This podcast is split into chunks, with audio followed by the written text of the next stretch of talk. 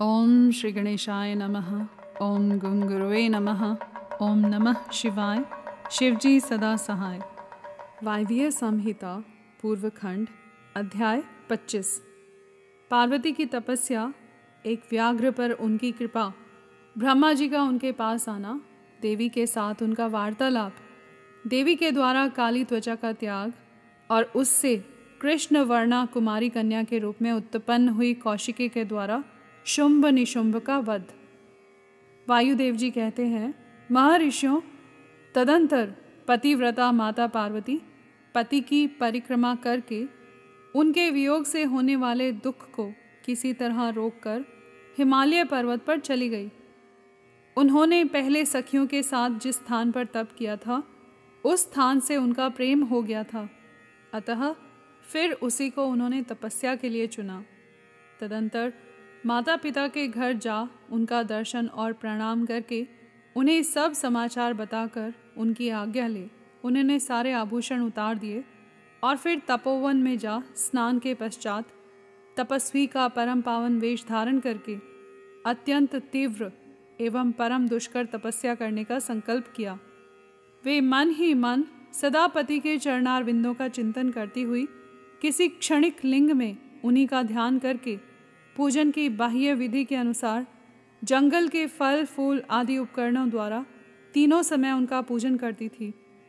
भगवान शंकर ही ब्रह्मा का रूप धारण करके मेरी तपस्या का फल मुझे देंगे, ऐसा दृढ़ विश्वास रख कर वे प्रतिदिन तपस्या में लगी रहती थी। इस तरह तपस्या करते करते जब बहुत समय व्यतीत हो गया, तब एक दिन उनके पास कोई बहुत बड़ा व्याघ्र देखा गया। वह दुष्ट भाव से वहाँ आया था। पार्वती जी के निकट आते ही उस दुरात्मा का शरीर जड़वत हो गया। वह उनके समीप चित्र लिखित सा दिखाई देने लगा। दुष्ट भाव से पास आए हुए उस व्याघ्र को देखकर भी देवी पार्वती, साधारण नारी की भांति स्वभाव से विचलित नहीं हुई। उस व्याघ्र के सारे अंग अकड़ गए थे। वह भूख से अत्यंत पीड़ित हो रहा था। और यह सोचकर कि यही मेरा भोजन है, निरंतर देवी की ओर देख रहा था। देवी के सामने खड़ा खड़ा वह उनकी उपासना सी करने लगा।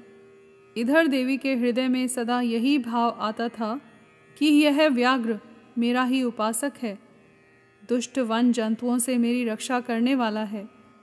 यह सोचकर वे उस पर कृपा करने लगी। उन्हीं की कृपा से उसके तीनों प्रकार के मल तत्काल नष्ट हो गए। फिर तो उस व्याघ्र को सहसा देवी के स्वरूप का बोध हुआ। उसकी भूख मिट गई और उसके अंगों की जड़ता भी दूर हो गई। साथ ही उसकी जन्म सिद्ध दुष्टता नष्ट हो गई और उसे निरंतर तृप्ति बनी रहने लगी। उस समय उत्कृष्ट रूप से अपनी कृतार्थता का अनुभव करके वह तत्काल भक्त हो गया और उन परमेश्वरी की सेवा करने लगा।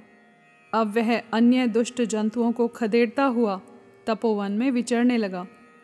इधर देवी की तपस्या बढ़ी और तीव्र से तीव्रतर होती गई। देवता, शुंभ आदि दैत्यों के दुराग्रह से दुखी हो ब्रह्मा जी की शरण में गए। उन्होंने शत्रु पीड़न जनित अपने दुख को उनसे निवेदन किया।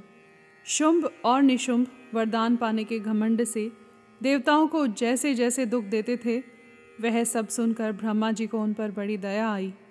उन्होंने दैत्यवध के लिए भगवान शंकर के साथ हुई बातचीत का स्मरण करके देवताओं के साथ देवी के तपोवन को प्रस्थान किया। वहाँ सुरश्रेष्ठ ब्रह्मा ने उत्तम तप में परिनिष्ठित परमेश्वरी पार्वती को देखा। वे संपूर्ण जगत की प्रतिष्ठा सी जान पड़ती थी। अपने श्रीहरि के तथा रुद्रदेव के भी जन्मदाता पिता महामहेश्वर की भार्या, आर्या जगन माता गिरिराज नंदिनी पार्वती जी को ब्रह्मा जी ने प्रणाम किया। देवगणों के साथ ब्रह्मा जी को आया देख, देवी ने उनके योग्य अर्घ्य देकर स्वागत आदि के द्वारा उनका सत्कार किया। बदले में उनका भी सत्कार और अभिनंदन करके ब्रह्मा जी अनजान की भांति देवी की तपस्या का कारण पूछने लगे। ब्रह्मा जी बोले, देवी इस तीव्र तपस्या के द्वारा आप यहाँ किस अभीष्ट मनोरथ की सिद्धि करना चाहती हैं? तपस्या के संपूर्ण फलों की सिद्धि तो आपके ही अधीन है। जो समस्त लोगों के स्वामी हैं, उन्हीं परमेश्वर को पति के रूप में पाकर आपने तपस्या का संपूर्ण फल प्राप्त कर लिया है। अथवा यह सारा ही क्रियाकलाप आपका लीला विलास है। परंतु आश्चर्य की बात तो यह है कि आप इतने दिनों से महादेव जी के विरह का कष्ट कैसे सह रही हैं? देवी ने कहा, ब्राह्मण, जब सृष्टि के आदिकाल में महादेव जी से आपकी उत्पत्ति सुनी जाती है, तब समस्त प्रजाओं में प्रथम होने के कारण आप मेरे ज्येष्ठ पुत्र होते हैं। फिर जब प्रजा की वृद्धि के लिए आपके ललाट से भगवान शिव का प्रादुर्भाव हुआ, तब आप मेरे पति के पिता और मेरे श्वशुर होने के कारण गुरुजनों की कोटि में आ जाते हैं। और जब मैं यह सोचती हूँ कि स्वयं मेरे पिता गिरिराज हिमालय आपके पुत्र हैं, तब आप मेरे साक्षात पितामह लगते हैं। लोक पितामह, इस तरह आप लोक यात्रा के विधाता हैं। अंतपुर में पति के साथ जो वृतांत घटित हुआ है, उसे मैं आपके सामने कैसे कह सकूँगी? अतः यहाँ बहुत कहने से क्या लाभ?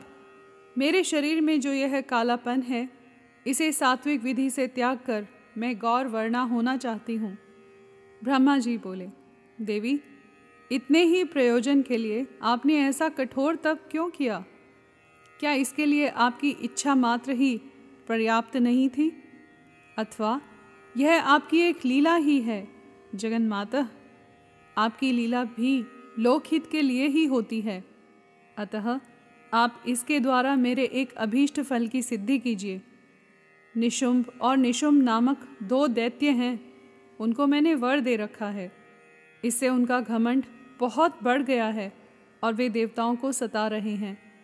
उन दोनों को आपके ही हाथ से मारे जाने का वरदान प्राप्त हुआ है। अतः अब विलंब करने से कोई लाभ नहीं। आप क्षण भर के लिए सुस्थिर हो जाइए। आपके द्वारा जो शक्ति रची या छोड़ी जाएगी, वही उन दोनों के लिए मृत्यु हो जाएगी। ब्रह्मा जी के इस प्रकार प्रार्थना करने पर गिरिराज कुमारी देवी पार्वती सहसा अपने काली त्वचा के आवरण को उतारकर गौर वर्णा हो गई। त्वचा कोश रूप से त्यागी गई जो उनकी शक्ति थी, उसका नाम कौशिकी हुआ। वह काले मेघ के समान कांति वाली कृष्ण वर्णा कन्या हो गई। देवी की वह मायामयी शक्ति ही योग निद्रा और वैष्णवी कहलाती हैं। उसके आठ बड़ी बड़ी भुजाएँ थी।